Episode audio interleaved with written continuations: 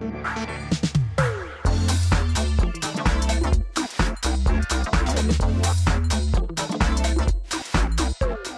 diváci, dovolte mi, aby som vás srdečne privítal pri sledovaní relácie s názvom Flashbacky. Toto je Godzone podcast, ktorý môžete pozerať v televízii Noe na našom YouTube kanále Godzone Daily alebo nás môžete počúvať na rádiu Mária či dokonca na streamovacích platformách, ako sú Spotify a ďalšie. Vítam všetkých divákov a poslucháčov. V našom kresle dnes sedí veľmi významný a špeciálny človek, uh, tak pre projekt Godzone, ako aj pre mňa osobne. Jeho meno je Jan Buc, je to kňaz z východnej, katolický farár, ktorý okrem iného stál pri začiatkoch a pri vzniku celého Godzone projektu. Oveľa viac sa o ňom dozviete v tomto podcaste, takže sa pohodlne usadte, sledujte a počúvajte. Janko, a ja ťa vítam medzi nami. Ďakujem veľmi pekne. Janko, my tu máme pre každého hostia na úvod takúto misku s rôznymi otázkami, vtipnými aj takými vážnymi, čiže ja by som ťa v tejto chvíli poprosil vybrať si tri za sebou a odpovedať na ne podľa svojho vlastného uvaženia. Môžem aj podľa tvojho uvaženia hovoriť. Jedna, druhá, to je dlhšia nejaká. Dobre, tretia, takže idem. Dobre? Výborne. Utiekol si niekedy z domu? Výborne. Táto tu padá dosť často inak. Nie. Áno. Neutiekol. Ja som mal dobrú rodinu a dobrých rodičov a, nejak som to nikdy neprežíval, že by som potreboval utiecť. Ako flákal som sa, chodil som kade tade, ale že by som utiekol, nie. Brata som raz nahádal po dedine, keď utiekol, lebo sme ho zbili. A, ako starší bratia sme ho vychovávali, jasné, jasné. najmladšieho a on to raz nevydržal tú našu výchovu, tak utiekol, ale skryl sa len za domom, takže to nebolo dlhé. Čo si na ľuďoch všímaš ako prvé? Mm-hmm. Wow, neviem. Neviem. Neviem. To, ako sa tvária, ty sa teraz tváriš tak prísne. A vlasy, mm-hmm. oblečenie. Môže byť. Neviem, okay, asi.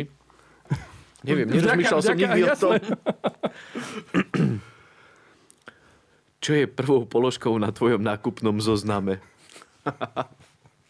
To veľa o tebe môže prezradiť. Áno, lebo ja nechodím nakupovať. A takto? Takže ja ne, nerobím také nakupné zoznamy. Uh-huh. veľmi, teraz už som možno nebol asi aj dva mesiace nakupovať. Ja žijem z mrazáku a obedy si nosím zo školskej jedálne, takže vlastne ja nič nepotrebujem. A naozaj som možno dva mesiace nebol v obchode a nemám rád veľmi nakupovanie. Je to pre mňa niečo také e, ťažké. Rozumiem, ale v každom prípade sme radi, že je o teba postarané. Áno, áno, mám sa dobre. A verím, že to aj vidno. Priatelia, toto boli naše úvodné otázky na Janka a samozrejme v Gádzom podcaste pokračujeme. Ideme ďalej.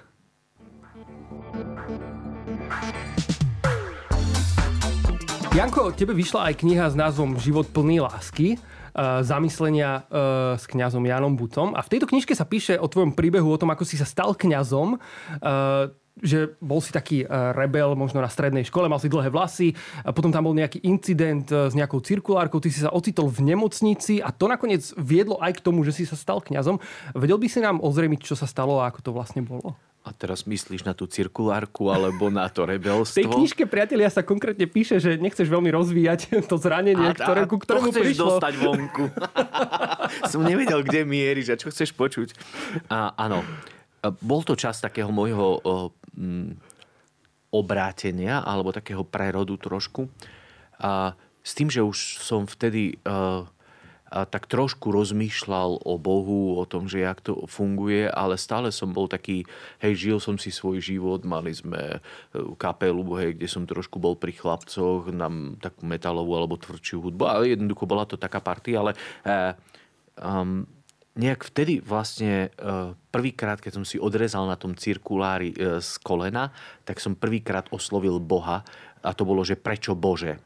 A pre tých, ktorí by možno chceli vedieť, že jak sa dá odrezať na cirkulári z kolena, eh, tak som chcel urobiť dve veci naraz. A to sa hovorí, že vedia iba ženy a ja ako muž som to skúšal a nebolo to správne, ale to sme s otcom rezali s hranolou také dosky, ktoré sú 5 cm. U nás to voláme, že sú foršty, niekde mhm. to volajú, že foršne. A my sme to rezali a on tlačil na cirkulár a ja som to ťahal a on vtedy urobil to, že keď tlačil, tak ten cirkulár sa na, na kolieskach posúval a išlo to ešte aj krivo.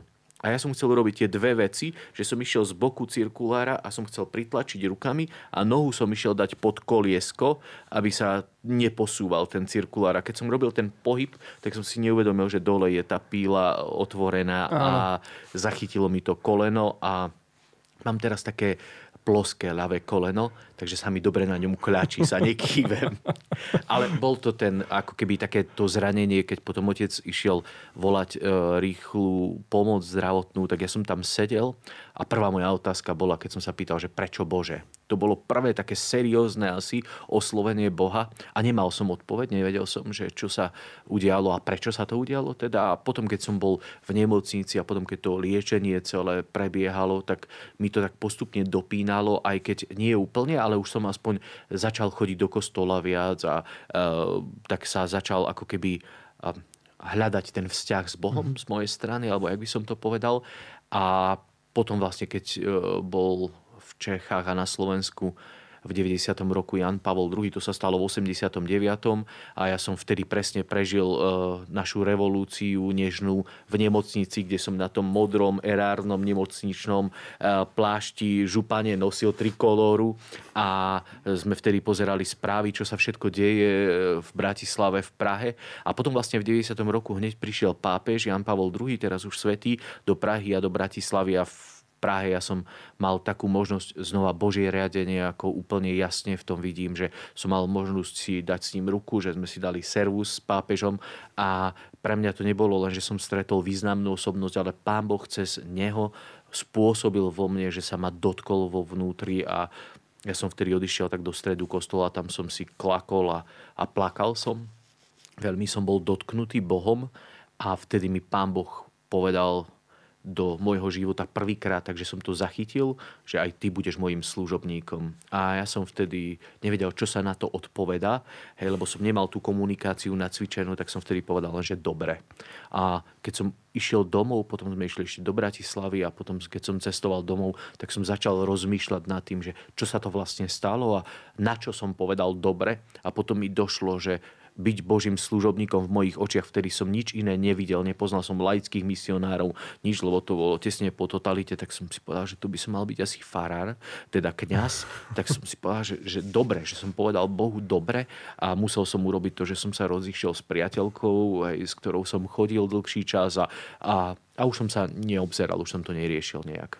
Bolo to pre teba také jasné rozhodnutie, alebo to bolo také, že rozlišovanie povolania, dalo by sa ja, povedať? Ja som bol v tom uh, keby uchránený od všetkých tých uh, možno áno, nie, mám na to, nemám mm. na to. Pre mňa to bolo jasné. Boh mi povedal, ja som to detekoval, rozlíšil, jednoducho bolo to tak a ja som už nešpekuloval. A pre mňa to je naozaj také bláznovstvo, keď sa teraz na to pozriem, že viem dnes, koľko ľudia investujú do toho, že áno a zvažovanie a premýšľanie a toto. A mne Boh jasne povedal, že áno a že toto chcem. A ja som povedal, že dobre a už som nešpekuloval. Že, jak sa píše v Biblii, že dal som ruky na pluch a už som sa neobzeral. No. Hej, a snažím sa to robiť stále, takže že naozaj pozerám na to, čo je predo mnou. Janko, tebe nedávno vyšiel na Godzone Academy aj e, kurz s názvom Život v duchu svetom. Uh, to, čo si spomínal, ten moment možno toho obrátenia, bola to zároveň možno nejaká taká tvoja prvá skúsenosť s Duchom Svetým? Dalo by sa to tak povedať? A opísať? myslíš na to, čo sa stalo v tom kostole, áno, v tom chráme? Áno. Ja by som to nedefinoval, že to bola skúsenosť s Duchom Svetým. To bolo uh, pre mňa ako keby prvé objavenie toho, že Boh existuje ako taký. A to vtedy mm-hmm. som ešte... Nešpecifikoval, že Otec, Ježiš, Duch Svety a tak, že uh, hej, vedel som sa prežehnať samozrejme aj všetko, ale, ale nebolo to, že by som teraz hovoril, že Duch Svetý vtedy niečo spôsobil. Uh, Boh to spôsobil vtedy. Hej. A prvý kontakt s Duchom Svetým bol v kňazskom seminári. Hej. Tam som zažil, e, vtedy som nevedel, že jak to mám pomenovať, ale dnes viem, že to bol krst Duchu Svetom, keď sa za mňa spolubratia modlili počas jedného takého formačného semináru, ktorý sme mali na novo s Bohom od Mílena, jedného koncilového e, otca, hej, ktorý to napísal. A oni sa tam za mňa modlili a vtedy som prežil naozaj to, že Duch Svetý sa ma dotkol a veľmi to zmenilo môj život, aj pohľad na Ducha Svetého a hej, začal som taký, akú, keby takú novú úroveň, alebo taký ďalší level toho level môjho života. Ty v tom kurze rozprávaš trošku aj o duchovných daroch, a o nejakom takom delení chariziem a celkovo o živote s Duchom Svetým. Čo by som povedal, ako aktivovať v živote kresťana taký ten život s, duchu, s Duchom Svetým, možno tie duchovné dary, o ktorých hovoríme dosť často? Svetý Pavol hovorí, že máme e, túžiť po duchovných daroch. Hej, a ja nikdy som nemal nejakú takú špeciálnu túžbu. V tom nie som asi taký celkom biblický. A oni tak prišli ako keby samé tie dary do môjho života. Ale je to asi spojené aj s mojou službou ako kňaza, ako toho, ktorý kážem evanílium a modlím sa za ľudí alebo za rôzne okolnosti.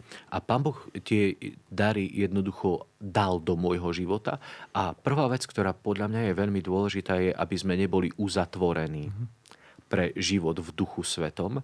Čiže je to niekedy to, že ja prídem ako keby o takú svoju komfortnú zónu, lebo Duch Svetý, ak vstúpi do môjho života, tak ma môže viesť úplne do takých vecí, kde ja nemusím sa cítiť bezpečne a e, komfortne, že áno, že toto zvládam, lebo niekedy to môžu byť také veci, kde hej, nás uvoľní a zrazu my môžeme prežívať, ja neviem, stres alebo napätie.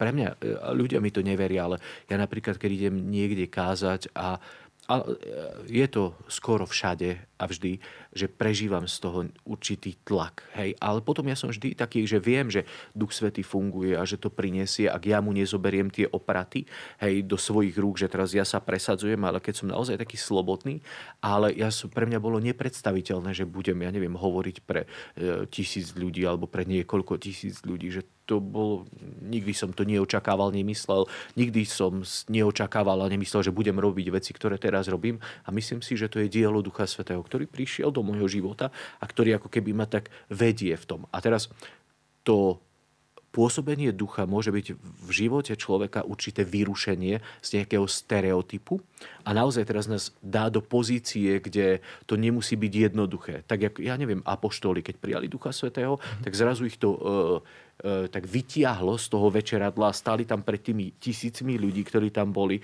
Hej, a Peter to tam začal rozbalovať, tú svoju prvú kázeň a neviem, či to bolo pre neho jednoduché úplne, hej, stáť a teraz povedať, že viete čo, že vy ste tí, ktorí ste zabili e, Božieho syna Ježiša z Nazaretu. Nemyslím si, že teraz povedať, že, že ty si ten, ktorý si niečo zlé urobil, je jednoduché, ale on to dal. A potom to, čo oni dokázali v tom nasadení, ktoré spôsobil Duch Svetý, že mali tú vášeň a naozaj to, že sa stali svetkami e, Božieho, Božieho kráľovstva, Božieho pôsobenia, tak jednoducho to bolo to, čo Duch Svetý spôsoboval. Čiže zdlhavo odpovedám, ja viem, prepáč. Nie, veľmi dobré. Ale myslím, že prvá vec je to, aby sme sa nebránili tomu, čo Duch Svetý chce robiť. Je, že aby sme mali slobodu. Ak rešpektujeme to, že, že naozaj Boh vie, čo je dobre pre nás, tak ja zrazu ako keby a dám mu svoj život a poviem, že Bože, tak tu máš môj život, tak čo potom mám špekulovať? Hej, že, že ja, naozaj ako Nemal by som sa báť toho, čo pán Boh urobí. A teraz to hovorím aj pre seba, lebo niekedy mám obavu a, a sa snažím ako keby pána Boha trošku upratať v mojom živote, že, že hej, no, veci e, sú niekedy náročné, ťažké, bojovné a, a vo všetkom, že nie je to niekedy jednoduché, ale pán Boh vie. Hej. Ak, keď toto rešpektujem, tak potom ja naozaj som slobodný. A druhá vec je, že niektorí ľudia sa môžu aj modliť. Keď Pavol hovorí, že máme túžiť po duchovných daroch, tak môžeme sa modliť, že Duchu Svety, tak naozaj spôsob vo mne a cez mňa to, čo ty chceš a, a môže mať takú otvorenosť. Priatelia, ja by som vám len pripomenul, že viac o tomto, aj o daroch Ducha Svetého a celkovo o živote v Duchu Svetom nájdete aj v Jankovom kurze na Godzone Academy, online vzdelávací portál projektu Godzone, na ktorý si môžete kliknúť a nájdete tam aj tento konkrétny kurz, ak by ste chceli v tejto téme sa dostať ďalej.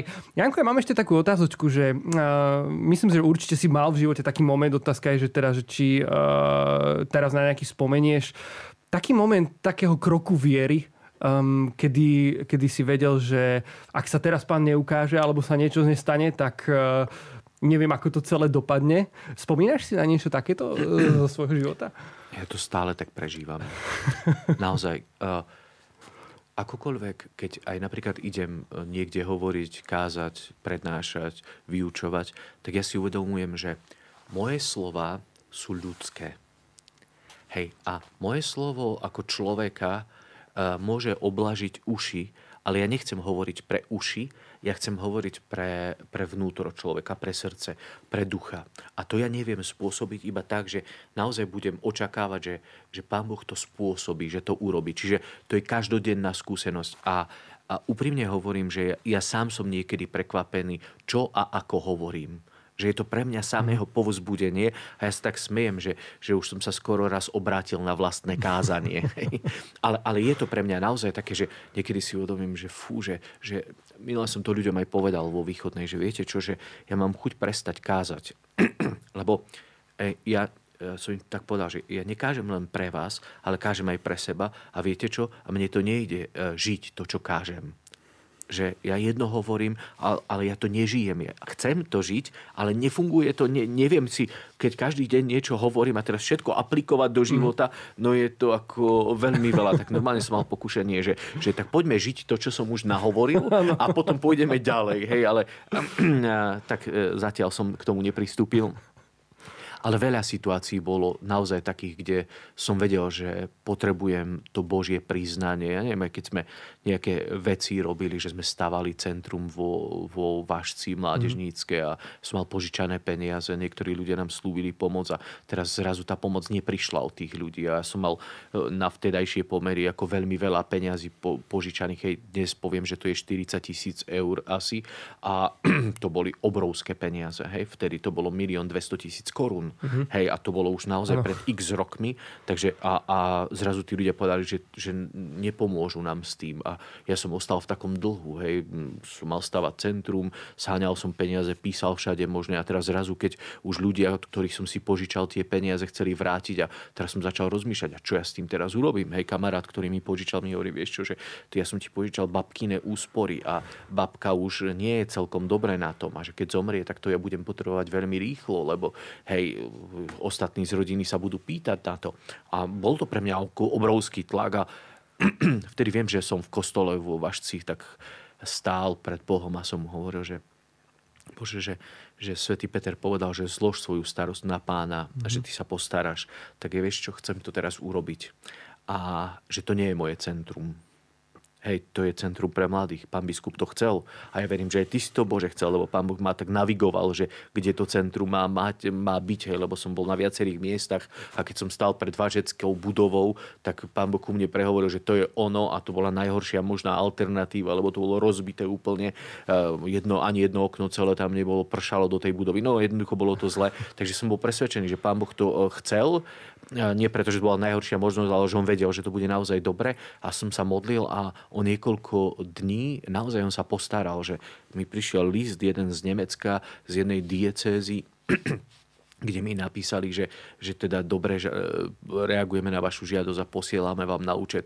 A bolo to 40 tisíc eur. Že keď prišli tie peniaze, ja som vyplatil všetko a ostali sme na nula a centrum bolo. Hej, a ja som vtedy cítil, že, že jednoducho to Božie priznanie a tú jeho lásku a starostlivosť. Hej, a prežívam to veľakrát. Hej, také, že ešte jednu vec poviem. Prosím. Ja viem, že dlho Nie, nie, nie, prosím, a, určite. Áno. Ja som sa chcel spýtať na ďalší do, do, podobný do príbeh, takže...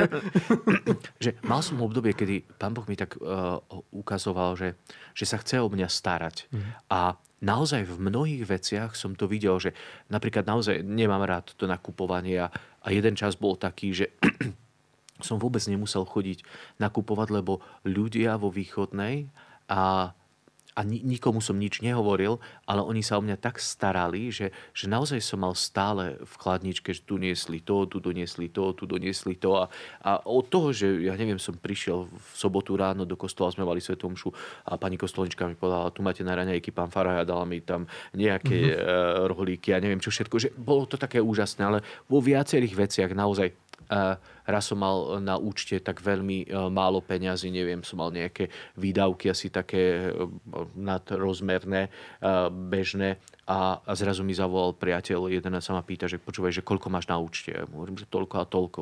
A on hovorí, hej, dobre, pošli mi číslo účtu. A ja som bol prekvapený, a že čo, prečo? A on mi hovorí, že tak som sa modlil a pán Boh mi povedal, že, že ťa mám požehnať finančne, tak som chcel vedieť, že či to je tak. A on, tak vieš čo, ja som ako prekvapený, ale že áno, že a stalo sa mi to viackrát. Hej. Také, že, a to sú také mhm. menšie veci, drobné, ale, ale vidím v tom, že naozaj uh, Pán Boh je dobrý a stará sa o nás, že On je otec, ktorý miluje svoje deti. A, a keď to vieme prijať, tak si môžeme potom uh, užívať takú bezbrehu, bezstarostnosť. Ľahko sa to hovorí to slovo, ale nie je to ľahké žiť, lebo vtedy naozaj sa potrebujeme oprieť o Boha, ktorého nevidíme, ale v ktorého veríme. Janko, ty si človek, ktorý od začiatku stojí aj pri projekte Godzone, od jeho vzniku možno niekde okolo roku 2009. Je to už viac ako 10 rokov od prvého evangelizačného Godzone Tour. A ja som tak rozmýšľal, že by som sa ťa spýtal, že kam sme sa podľa teba za ten čas na Slovensku posunuli? Myslíš celkovo na Slovensku? Áno, že e, vzniklo aj mnoho služieb aj v rámci projektu Godzone, keďže toto je Godzone podcast, tak uh, rozprávame o Godzone projekte, ale či už sú to campfesty alebo aj uh, iné, iné veci, iné služby, iné chválové stretnutia na Slovensku. A keď si na to spomenieš, že kde sme boli možno v tom roku 2009, pred tými 10-11 rokmi a, a, a kde to celé Božie kráľovstvo na Slovensku, sa, kde sme sa možno my posunuli. Možno taká trošku vizionárska otázka, ale veľmi ma zaujímal tvoj, tvoj pohľad na to mhm. celé, aj vzhľadom na to, že si bol na začiatku toho celého tiež. Asi uh, niektoré veci, ktoré sa nám zdali uh, až nepredstaviteľné, sa stali reálnymi. Hej, pre mňa bol obrovský šok, keď sme mali posledné živé uh, Godzone Tour a, a boli sme v Bratislave na zimnom štadióne mm. a bolo tam koľko ľudí? No, hádam aj do 10 tisíc. Ja si to nepamätám, mm-hmm. ja som na čísla taký, že naozaj tam bolo veľmi veľa ľudí a keď som to videl, tak e, sa mi chvelo srdce, že, že čo Pán Boh cez to všetko spôsobil. Hej, že Čiže vieme, vieme ako keby osloviť ľudí. A to nehovorím len o Gazone, ale mnohé projekty naozaj vedia potiahnuť ľudí, osloviť, ponúknuť. Čiže ako keby na jednej strane je tu určitá kvantita ľudí, a, ale vidím nielen v kvantite, ale aj v kvalite obrovský nárast. Že to, čo ty žiješ, si o pár rokov mladší ako ja, teda viac ako pár. A máš úroveň chápania e, Boha, počutia, vnímania plus minus. Hej, sme, sme tam, kde sme. A teraz Vieš, ja, mi ide na 50 chvíľu a ja hej, o 3 chvíle pôjdem kde si už do dôchodku a, a verím, že potom pôjdem domov do neba a, a vieš, že, že ty môžeš ťahať tú štafetu ďalej. A toto sa mi zdá, že, že narástol počet ľudí, ktorí žijú takú vydanosť Bohu a mhm. naozaj ho milujú a sú takí otvorení plniť jeho vôľu. A toto je pre mňa veľmi také inšpiratívne, lebo každý človek, ktorý toto dokáže urobiť, že povie Bohu áno a naozaj naozaj nie len také plítke, že dnes poviem áno a zajtra sa nepomodlím, alebo nebudem čítať Božie slovo, alebo nebudem, ja neviem, žiť sviatostný život, keď sú to katolíci a tak ďalej. Ale že seriózne to povedia. A keď takíto ľudia hovoria áno, naozaj veľmi vážne, tak Pán Boh uh, spôsobuje cez týchto ľudí, že, že jeho kráľovstvo, dobrota, láska, starostlivosť o núdznych, ja neviem čo všetko, sa narastá, že sa to rozšíruje. A toto, toto je podľa mňa niečo, kde vidím, že ľudia prevzali zodpovednosť v takej, v takej tej vydanosti Bohu, ale potom aj v tom svojom poslaní. A toto vidím, že je taká jedna z veľmi dôležitých vecí, že mnoho ľudí naozaj sa postavilo do nejakej medzery, kde bolo niečo potrebné urobiť a dali sa do toho, že, že hej, dali krky tam a, a idú a ťahajú, aj keď to je niekedy ťažké a bojovné. Takže vidím, že narastol počet naozaj aj v kvantite, ale aj v kvalite ľudí. A trošku e, niekedy mám takú obavu, že či nie sme takí, že niekedy sa príliš zapálime a potom rýchlo zhasneme mm-hmm. pre niektoré veci, že, že ešte ako keby taká stabilita v kráčaní potrebujeme budovať. Ale to asi každý máme, hej, že raz je to lepšie a raz je to ešte lepšie a niekedy to je tak horšie, ale Samozrejme, že uh, sú viaceré veci, kde potrebujeme tak pracovať, napríklad spolupráca, hej, uh, to také konkurenčné prostredie. Uh-huh. Stále to vnímam, aj keď možno už je to v menšej miere, ale stále je tu ako keby také porovnávanie sa a teraz ja potrebujem vyniknúť a také, že to nemám takú radosť z toho. Trošku napríklad vnímam, že uh, uh, nám ako keby trochu ochladli niektoré vzťahy aj s bratmi protestantmi, hej, že, že niekedy sme boli tak ako keby v niečom bližšie, teraz ako keby sa to tak ochladilo, a, ale vidím také znova lastovičky, ktoré ako keby to tak uh, prinášajú, že, že naozaj je dobre otepliť znova tie vzťahy a že sme, Pán Boh na nás pozerá ako na svojich synov rovnako, na nás aj na nich a že potrebujeme vedľa seba stáť. Takže je to také hľadanie a možno aj taký zápas. Črta sa mi v tom celom ešte taká otázka, že aké dedičstvo podľa teba zanecháme generáciám, ktoré prídu po nás?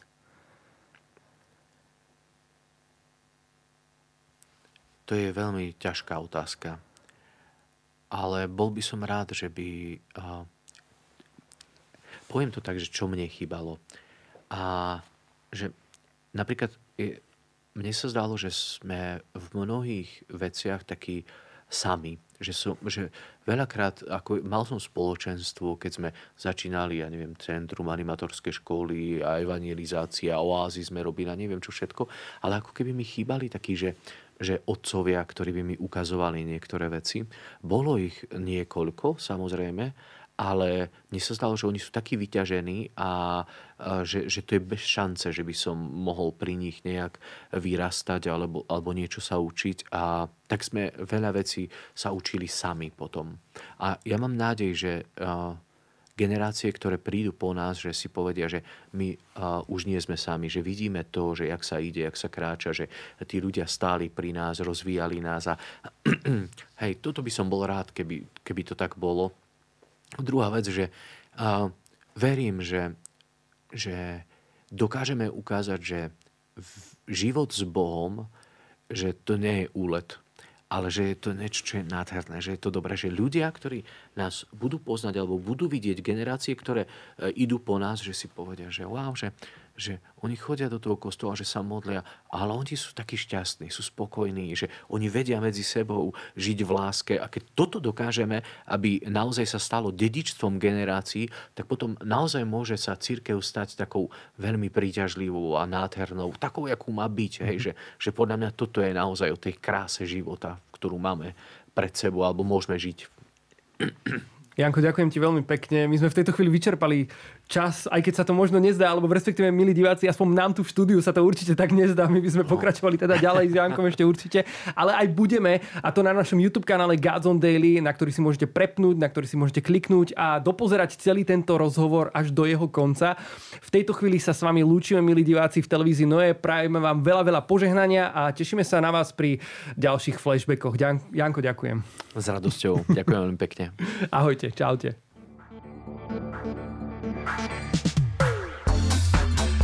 Teraz v podstate plynule prechádzame do toho, že pokračujeme na našom YouTube kanále. Janko, ďakujem ti veľmi pekne. Mne z toho celého e, také krásne povzbudenie sa črtá z toho, čo hovoríš, že Pán Boh nás naozaj pozýva snívať sny, ktoré nie sú dosiahnutelné z našich síl a z našich zdrojov a do snov, ktoré nás možno presahujú a do takého možno odvážneho snívania s ním, ako s Bohom, ktorému naozaj nič nie je nemožné. A ty si toho úžasným svedectvom, ty si bol riaditeľom televízie Lux, bol si riaditeľom, uh, respektíve predsedom ZKSM, um, a mnohých ďalších vecí, uh, to by som tu menoval do rána. Takisto teraz si vlastne farárom vo východnej a ja uh, veľmi rád by som to tak povedal aj tu na našom YouTube kanále, že si takým veľkým vzorom vo vernosti, o ktorej si sám hovoril. Uh, kamarát, predtým, než sme začali točiť tento uh, tento podcast, tak mi hovoril o tebe takú vec, že uh, boli s manželkou pozrieť len tak vo východnej jednu nedelu, lebo boli niekde v Tatrách a že sa zastavili v kosteliku a mal si kázeň a, a bolo, boli tam nejaké 2, 3, 4 babky vtedy v kostole, ale že si kázal, ako keby si kázal pre 5000 ľudí na Campfeste. tak to je také krásne, že berieš to, berieš to úplne vážne uh, za každých okolností. Janko, ja mám na teba mnoho otázok ešte na Instagrame. A, ale ešte predtým sa ťa chcem spýtať, že um, ako premáhaš ty obrov vo svojom živote? Um, v kontexte Dávida a Goliáša, ktorý, ktorý, ktorý premohol obrad tým, tým prakom, ktorý vystrelil vo viere. Um, Viem, že sa asi nedá povedať, že toto je 5 spôsobov, ako premôžete Goliáša vo svojom ano, živote. Rozmýšľal ale... som, že či si pamätám tých 10 e, bodov z prednášky ano, presne, ano. o ktorej som niekedy na túto tému som hovoril, že ako premôž obrov a je tam 10 tých vecí, hej, ale nespomínam si na to. Nemám asi také úplne, že a teraz, že by som to vybalil, že toto je také pravidlo, uh-huh, uh-huh. že takto treba. Ale mi napadli dve veci pri tom. Jedna je taká, že má, máme obrov, ktorí naozaj sa pred nás postavia a nás dávajú dole a nás e, chcú zabrzdiť, zviazať a ktorí sú takí ako keby evidentní. A voči tomu, ja neviem, potrebujeme hľadať um, také odpovede. Napríklad, keď mám veľmi veľa nepokoja v sebe, mm-hmm Hej, to môže byť nejaký obor, ktorý ja cítim, že som v nepohodlí veľmi často, že ma rozladzujú veci, že ja neviem, hej, prežívam to, že mi chýba pokoj. Tak ja poviem jednoznačne, že ovocie ducha je pokoj. Hej, v liste Galatianom to máme, čiže tu je ako keby diagnóza, tu je ano. E, liečivo, ktoré môžeme prijať, hej, že, že Duch Svetý toto môže dať. Čiže na viacerých obrov by sa tak dalo odpovedať, že, že to je tak. A to je Božie slovo, to potreba, podľa mňa potrebujeme aplikovať neustále v tom, aby sme chápali, že čo je tu ako ponuka z Božej strany.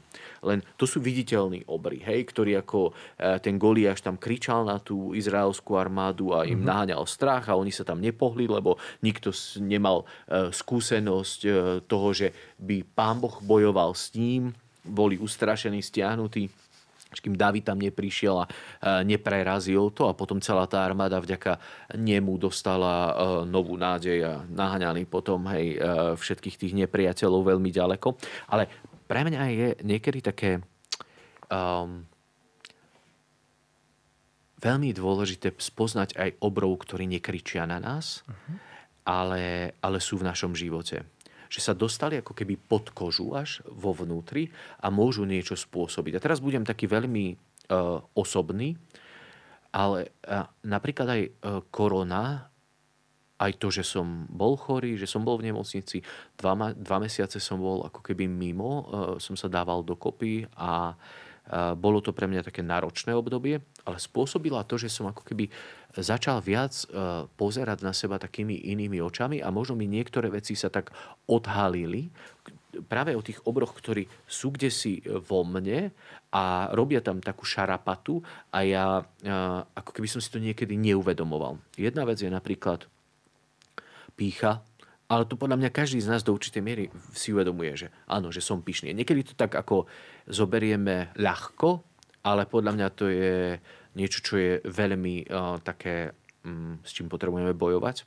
Hej, to mi vyskakuje a teraz si to uvedomujem minule. Ja som naozaj bol taký veľmi smutný zo seba, lebo som povedal jednu vec, ktorá nebola potrebná, aby som mm. povedal, ale bolo to o tom, že som sa chcel pochváliť. Hej, a som si povedal, že, že vidíš, aký si pyšný, že, že koľko toho ešte v tebe je a, a hej, musím s tým bojovať veľmi, že, že je to také chytľavé alebo, alebo také náročné. Ale druhá vec, ktorá bola pre mňa ešte viac takým šokom, bola napríklad to, že ja som veľakrát hovoril takú prednášku o uh, strome odmietnutia. Že, že keď máme v odmietnutí nejaké zranenia, tak to prinesie potom zlé ovocie. Že keď sa odmietnutím zrania korene nášho života, tak to prinesie potom také nedobré ovocie a môžeme sebe ubližovať, iným ubližovať. Ale nikdy som neprežíval, že ja s tým môžem mať problém. A teraz zrazu sa to tak otvorilo predo mnou, lebo zrazu som pochopil, že robím niektoré veci preto, lebo sa bojím, že ma ľudia odmietnú. A moja motivácia nie je to, že chcem slúžiť Bohu, že teraz uh, hľadám Božie kráľovstvo, že je láska, že je služba, ale som si tam, že to som ja. Ja mám, robím veci zo strachu, lebo že keď to neurobím, tak ľudia si o mne niečo pomyslia, že lenivý farár, alebo že toto urobil tak a toto urobil tak. Takže ja niekedy mám motiváciu ako keby uspokojiť ľudí. Nehovorím, že to je že zlé, alebo urobiť veľa vecí pre ľudí. Ale teraz tá motivácia, že keď sa bojím, že ma ľudia odmietnú, nie je dobrá. Ja mám robiť veci preto, že, že mi to pán Boh hovorí, že ma vedie k tomu, že je to také normálne. Čiže uh, ja len som objavil v sebe to, že, že veľa vecí, a, a my to, kedy som tak nerozumel sám sebe, že prečo to vlastne tak robím. Hej, a teraz už mi to je jasné, lebo som to robil preto, aby ľudia ma neodmietli alebo nepovedali o nás komplexne, o farároch, lebo niekedy to tak povedia, hej, že niekto urobí nejaký problém a už farári sú takí, hej, kňazi sú takí. Hej.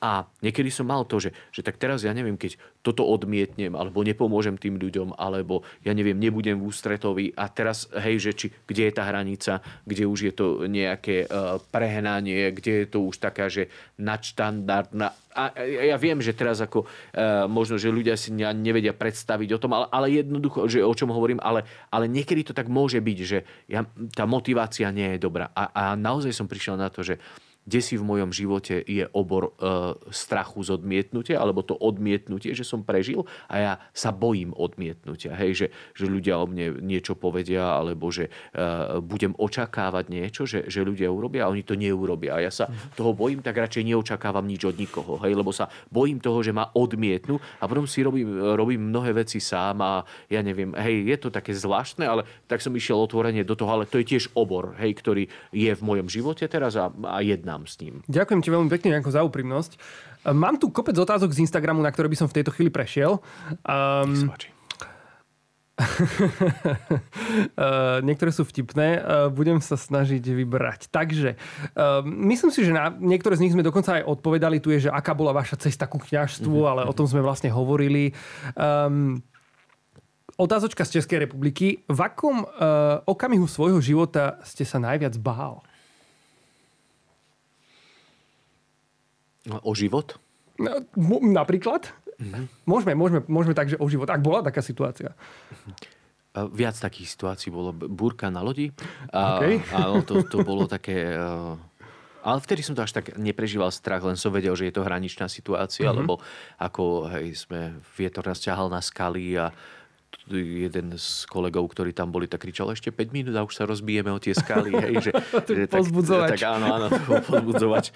A ale jeden moment mi tak napadol so strachom, že a, keď som prvýkrát uh, letel na uh, padáku, paraglidingu. Uh-huh. A to som bol ešte v seminári a to chlapci, ktorí majú skúsenosť teraz s tým, tak hovorili, že vtedy sme mali len kopírovací stroj, že to len kopíroval uh, ten kopec a uh, nešlo nám v, ten, v to po obede nejak vzlietnúť a sme si povedali, že idem posledný vyskúšať a že to balíme, ideme naspäť uh-huh. do mhm. seminára a zrazu prišiel taký závan vetra nejaký a vtedy tak mrholilo a zrazu ma to vykoplo a som bol, ja neviem, možno 100 metrov hore a, a teraz som sa pozrel na seba, ten padak tak, tak som sa bal, že sa vyleje hej, a že tu jednoducho e, žiadny záložák, hej, vtedy nič, to bolo, uh, to bolo hraničná situácia. Okay. A vtedy som si už ako hovoril, že, no, že asi by som si mal olutovať hriechy, hej, že, že, že je, je, to tak, ale chvála Bohu, potom dobre to dopadlo, som preletel trošku, hej, na, najdlhší let, v, tom, v tom čase to bol môj a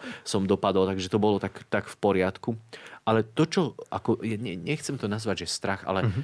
bojím sa toho, že budem mimo Božieho plánu. Uh-huh. Hej, toto je pre mňa asi uh, jedna z kľúčových vecí, ktoré v živote stále chcem mať pred sebou a hľadať, je, že, že chcem plniť Božiu vôľu. Keď som mal primície, prvú svetú omšu ako kňaz, uh, formulár bol o duchu svetom a žalm som mal ten, že hľa, prichádzam, pane, chcem plniť tvoju vôľu.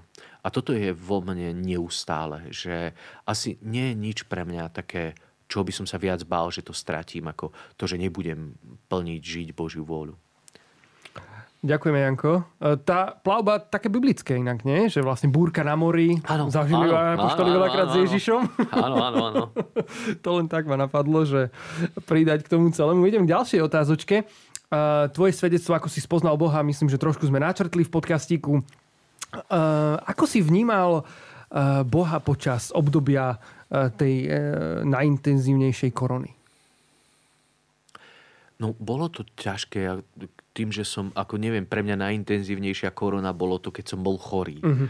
Hej, Jasné. Že, že ma to dalo dole a vtedy to bolo veľmi ťažké. a nedokázal som sa ani sústrediť na modlitbu, ani nejak byť veľmi hlboko, keď som doma ležal. V nemocnici to už bolo oveľa lepšie že e, paradoxne, paradoxne lebo ťažší priebeh som mal doma, lebo Aha. som ležal v, temlo, v teplotách, uh, mal som všetky príznaky, okrem toho, že uh, som nestratil čuch a chuť, hej, to bolo zaujímavé, ale všetko ostatné, naozaj teploty bolelo ma všetko, aj vlasy ma dokonca boleli a, a zle to bolo, som nevládal vnímať veľmi. A potom v nemocnici to už bolo také lepšie a tam som už sa snažil byť viac s Pánom Bohom, že už som dokázal sa aj trošku sústrediť na modlitbu. A, a tam som vnímal aj niektoré veci, ak mi pán Boh hovoril, aj som si zapisoval vtedy. Veľa som sa modlil za Slovensko, vtedy som bol na, vo Vyšných hágoch a, a to je na kopci takej, to, to, tá, ten liečebný ústav alebo tá nemocnica, tak odtiaľ som žehnal Slovensku. Bolo to také zaujímavé, hej, že som sa pýtal aj vtedy veľa pána Boha, že čo on s tým a, a čo tak ďalej. Takže vtedy to bolo pre mňa také veľmi silné. Janko, na túto otázku si čiastočne odpovedal, ale črtá sa tu ešte aj podľa mňa ďalšia odpoveď. Prečítam ti. E, akými zlyhaniami si si v živote prešiel a sú zlyhania a pády Boží plán? Myslím si, že Pán Boh to vie využiť veľmi dobre. Že tak jak malé dieťa, keď mu x krát poviete, že, že nerob to, alebo nechoď tam, urobíš to a, a nakoniec tam ide a máme takú chuť povedať, že hej, tým deťom, že a povedal som ti. Hej, že, že je, je to tak v nás, ale to dieťa si to zapamätá a mám taký pocit, že pán Boh niekedy uh, môže urobiť to, že nám nechá odrieť si koleno alebo spadnúť na zadok, ale nemá nás to zabrzdiť v tom, aby sme išli ďalej a hľadali to, čo on chce. Čiže aj naše slabosti môžu byť takým niečím, čo môže byť Boží, Boží výchovný prostriedok pre náš život. Hej, Pavol to tak prežíval, že mal ostene. Nevieme presne, čo to bolo, mm-hmm. ten osteň, ale eh, on tam hovorí, že viackrát som sa modlil, mi odobratý hej, osteň a pán Boh mu povedal, že stačí ti moja milosť. A teraz toto bolo to školenie na pokoru, hej. A teraz aj ja by som chcel byť svetejší. Chcel by som niektoré veci nerobiť, nebyť nervózny, možno, ja neviem, milovať viac ľudí, alebo nemať strach, alebo ja neviem, mať viac odvahy v niektorých, hoci čo.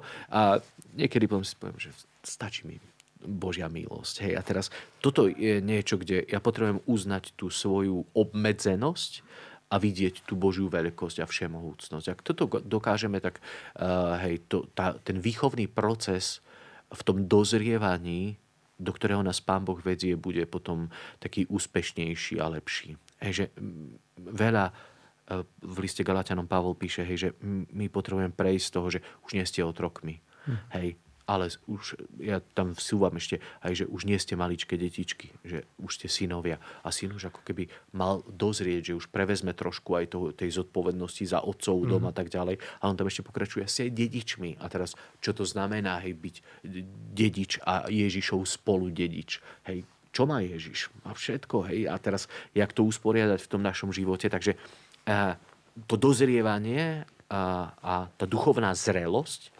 je, je proces a myslím si, že Pán Boh aj naše slabé stránky veľmi dobre použije na to, aby On ukázal ten svoj majestát a to, že dobre chce a že nás vedie.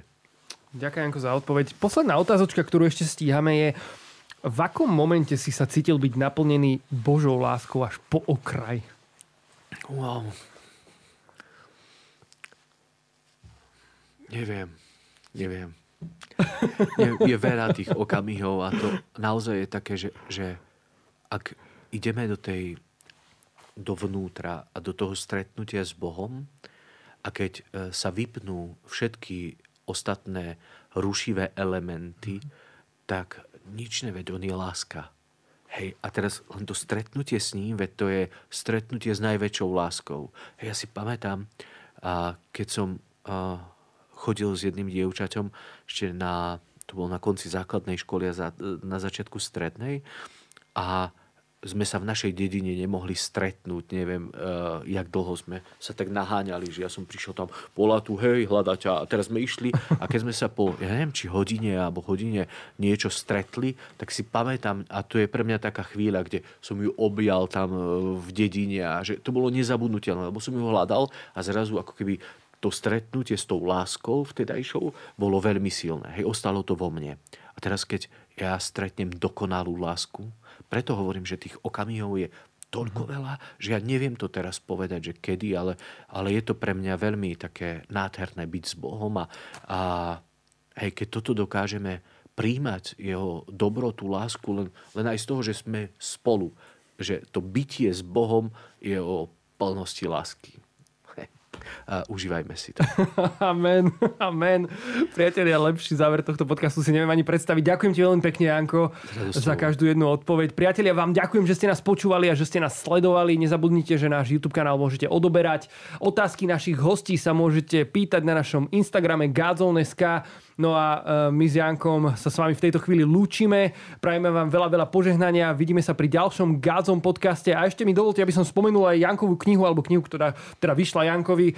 Život plný lásky, ktorú nájdete na Gádzom shope. V tejto chvíli e, môžete si tam kliknúť aj prostredníctvom linku v našom popise, v popise tohto videjka a tohto podcastu.